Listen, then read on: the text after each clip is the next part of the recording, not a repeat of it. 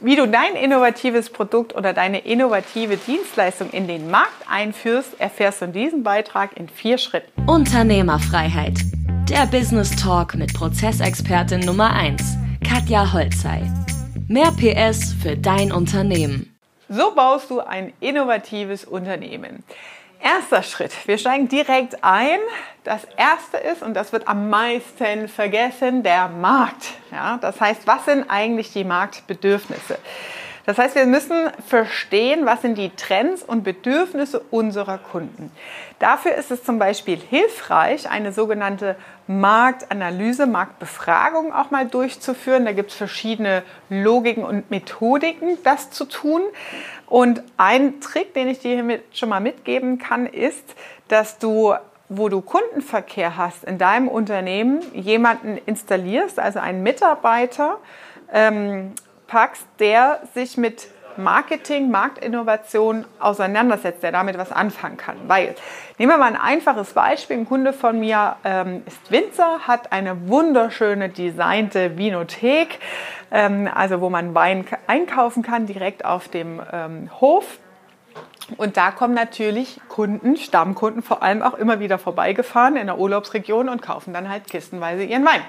So, jetzt ist es doch perfekt, wenn dieser Mitarbeiter, der dort im Wein ausschank, Wein verkauft, mit den Kunden das Testen, das Ausprobieren, welcher Wein jetzt der bessere ist und so weiter, da im Gespräch ähm, bereits die Ideen und die Anforderungen, die ein Kunde hat, wo er unterwegs ist in seinem Kopf, in seiner eigenen Kundenwelt, diese Informationen abzusaugen, sage ich mal, und aufzunehmen. Das heißt, einen kleinen Fünf-Punkte-Fragebogen da liegen zu haben, indem man angenommen, ein Kunde kommt rein und will seinen Wein verkosten, sagt, ah ja, wie, was äh, halten Sie denn davon, wenn wir einen Weinshop online anbieten würden? Was wäre Ihnen denn da wichtiger? Wo kaufen Sie denn grundsätzlich online ein? Was ist das Besondere? Also die Herausforderung ist da, Fallbeispiele zu finden, die nichts mit Wein an sich zu tun haben, sondern ähm, das Kaufverhalten, das Bedürfnis des Kunden zu verstehen. Ja? Das heißt, wenn der von Zalando berichtet, oder von ähm, einem anderen Unternehmen. Ähm, es gibt ja genug Online-Shops, Otto, Büroartikel, Amazon, gut, lassen wir mal aus, ist wieder eine eigene Welt. Aber irgendwas, was er online konsumiert, regelmäßig kauft, Fischereibedarf, äh, Hundefutter, whatever. Ja. Ähm, welchen Shop nennt er, wo er sagt, das ist der geilste Online-Shop? Und dann zu fragen, ja, warum ist der denn so toll? Ja, um einfach das Nutzerverhalten spürbar für dich zu machen und daran zu arbeiten, den, man nennt es User Experience, Usability und solche Fachbegriffe fliegen dann darum, wenn man sich damit digital auseinandersetzt. Das heißt, das Nutzerverhalten des Kunden zu verstehen und dann erst anzufangen, deinen Shop entsprechend zu konzeptionieren. Das heißt, der erste, aller, allererste Punkt ist, deinen Markt zu befragen, eine Marktanalyse zu machen und den Markt auch in der Produktentwicklung, in der ja, im Rollout der Innovation auch immer wieder dabei zu haben und zu integrieren. Zum Beispiel, ähm, man nimmt dann äh, so ein Modell, das lässt sich eigentlich ganz gut erklären, aus dem Design Thinking ist das, wo du äh, fünf Schritte vorwärts gehst und wieder zwei zurück. Das nennt man dann agiles Arbeiten. Also Einfaches Beispiel. Du planst eine Hochzeit oder planst einen Hausbau und dann hast du eigentlich immer das klassische Projektmanagement, wo du sagst, das ist das Ziel, da wollen wir einziehen, da ist der Hochzeitstag und dann werden die Arbeitspakete dahin ausgerichtet. Das heißt, es ist starre, es ist einfach planbar und runtergebrochen, in was ist eigentlich zu tun. Bei so einem Projekt kannst du das ja nicht. Du kannst ja nicht sagen, so muss der Online-Shop aussehen. Also das ist vielleicht auch an der Stelle nochmal als Hinweis, das wichtigste Learning für dich. Wenn du ein innovatives Produkt, eine Innovation in den Markt bringst, kannst du das Endergebnis gar nicht konkretisieren. Und das ist eigentlich die größte Herausforderung, die viele haben, die versuchen schon was fertig zu konzeptionieren und fertig zu machen und eigentlich in die klassische Projektmanagementplanung zu schieben, was aber gar nicht geht, ja? weil der Markt gibt dir Aufschlüsse darüber, was er braucht. Das bedeutet, ähm, du musst halt das inkrementell schrittweise entwickeln. Und so schafft man Innovation und evolutionäre Innovationsbeispiele, ja, Produkte oder Launches, indem du halt schrittweise vorgehst. Das bedeutet, in dem Beispiel, du hast den Online-Shop, machst die Befragung in der Weinbar, die Kunden erzählen halt mehrere Kunden, auch ganz wichtig, nicht nur einen zu befragen, sondern eine Quote zu haben, so von 50 bis 100. Ja. Dann machst du eine Auswertung und eine Analyse. Was erzählen dir die Kunden? Was wäre denn so die Anforderung? Was sind die wichtigsten vielleicht auch, mit denen du anfängst? Und dann nennt man das Ganze Inkrement, wird quasi das erste ähm, kreiert, das die Mindestanforderungen für den Kunden erfüllt. Minimum Viable Product heißt das auf Deutsch minimalfähigstes Produkt. Wir kennen das, wenn wir eine App zum Beispiel auf dem Handy haben. Dann äh, kann zum Beispiel Apple Music, ja, kann Apple erstmal äh, Musik abspielen. Dann kannst du einzelne Titel kaufen. Irgendwann viel, viel später kam erst das Abo-Modell mit der Identity und alles dazu, wo du halt eine Mitgliedschaft hast und die Sachen nicht mehr kaufst, sondern ein Abo-Modell hast. Das heißt, es wird erst immer eine Oberfläche und etwas entwickelt, was schon Umsatz generiert, was nutzbar ist für den Kunden und alle weiteren, also das perfekte Produkt und die Dienstleistung, die du so im Kopf hast für deine Innovation, die wird erst in fünf, sechs, acht Schritten später weiterentwickelt. Und so schaffst du halt Innovation, indem du halt wirklich in den Markt gehst mit einem minimalfähigen Produkt, das der Kunde bereits nutzen kann äh, und wo du auf Basis, wenn du halt ein digitales äh, Tool entwickelst, auf Basis von Klickzahlen, auf Basis von Bestellquoten, von Abbrüchen, und Auswertung und Kundenresonanz, auch da hilft wieder das Gespräch.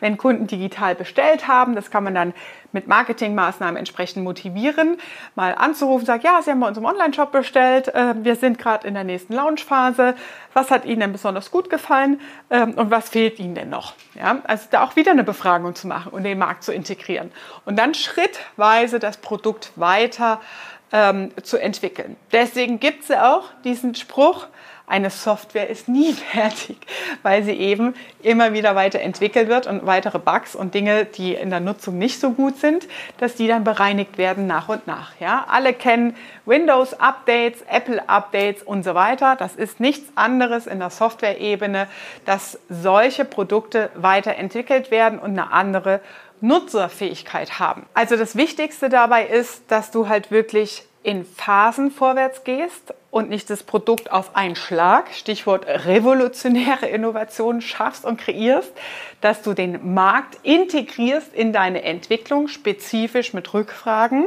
schrittweise vorgehst und ähm, was auch sehr, sehr hilfreich ist, wenn du einen Avatar entwickelst, wer ist denn eigentlich mein Nutzer? Ja?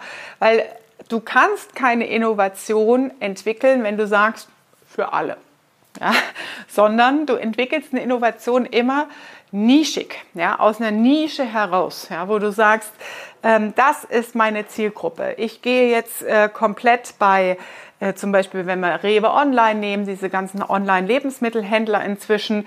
Ich gehe auf die jungen Leute, die ein Handy haben im Alter von, ähm, sagen wir mal, 18, die müssen ja einen eigenen Geldbeutel haben, sagen wir mal 20 bis 35 und an die rolle ich jetzt die App aus. Ja? Und mit denen gehe ich jetzt mit Marketing und Werbung online raus. Dann hast du erstmal diese Zielgruppe erschlossen. Und das weitere Inkrement in der weiteren Entwicklung ist dann die Community und die Zielgruppen immer größer zu machen. Ja? Das heißt, du gehst immer erst nischig rein, wo du den besten Treffer hast aus welcher, welche Zielgruppe, welcher Kunde nutzt die Entwicklung meines Produkts am meisten? Wer hat den größten Nutzen davon?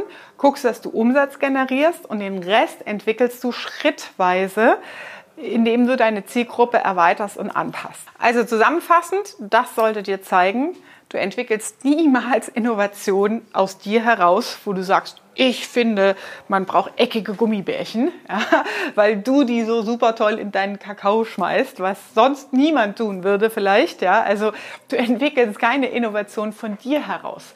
Heißt, mach eine Marktbefragung, guck, dass du auch die nachgelagerten Prozessschritte nicht nach dem klassischen Projektmanagement entwickelst, sondern schrittweise vorgehst, also ein Inkrement entwickelst. Schau, dass du ein minimalfähiges Produkt hast, mit dem du in den Markt launchst. Ja. Punkt 4 ist natürlich Kenne dein Nutzerverhalten. Wer sind deine Nutzer letztendlich? Also wie sieht dein Kundenavatar, dein Zielavatar aus? Das sind wirklich die allerwichtigsten Schritte für dich, um Innovation grundsätzlich für dich mal zu verstehen und vielleicht auch den ein oder anderen Knoten im Kopf zu lösen. Wie kannst du vorgehen? Wir haben dafür auch für unsere Community und unsere Kunden ein eigenes Bootcamp entwickelt, wo wir das explizit und im Detail durchgehen, wo wir das auch vertiefen. Das ganze Thema drei Tage lang geht es darum, innovative Geschäftsmodelle weiterzuentwickeln, weil es eben nicht nur ist, okay, ich kaufe mir neue Software, stecke den Stecker rein und dann ist alles geil, ja, sondern unter Innovation und Digitalisierung gehört auch der kulturelle Wandel des Unternehmens dazu, eine andere Arbeitsweise gehört dazu, ein anderes Vorgehensmodell. Und das muss man halt heutzutage einfach für sich auch verstehen und begreifen als Unternehmer, bevor man irgendwelche Luftikus-Entscheidungen trifft und einfach mal wild loslegt, weil das kann natürlich auch gefährlich werden, wenn du Ressourcen abziehst in solchen Innovationsprojekten und dadurch dein Cashflow-Prozess, der dir eigentlich generell Umsatz bringt, wegbrechen könnte. Ja, also da solltest du wirklich genug Wissen haben und verstanden haben, wie das ideale Vorgehensmodell für dich aussieht, aussieht, damit du eine bewusst aktive, sinnvolle Entscheidung treffen kannst als Unternehmer. Wenn du Lust hast, an dem Bootcamp teilzunehmen, dann bewirb dich gerne bei uns. Wir nehmen da nur bestimmte Branchen und Unternehmer mit auf, wo wir im Vorfeld durch eine Ist-Analyse natürlich schauen, gibt es da überhaupt Innovationspotenzial in deinem Business und in dem Markt? Das heißt, trag dich hier ein, spreche mit meinem Team und dann schauen wir, ob wir einen Platz für dich frei halten können im Digitalisierungs- im Digitalisierungs- und Innovationsbootcamp Ende des Jahres. Das war Unternehmerfreiheit. Der Business Talk mit Prozessexpertin Nummer 1, Katja Holzhey. Du willst keine Folge mehr verpassen, um dein Unternehmen mit PS auf die Straße zu bringen? Dann abonniere jetzt den Podcast und folge Katja auf Instagram.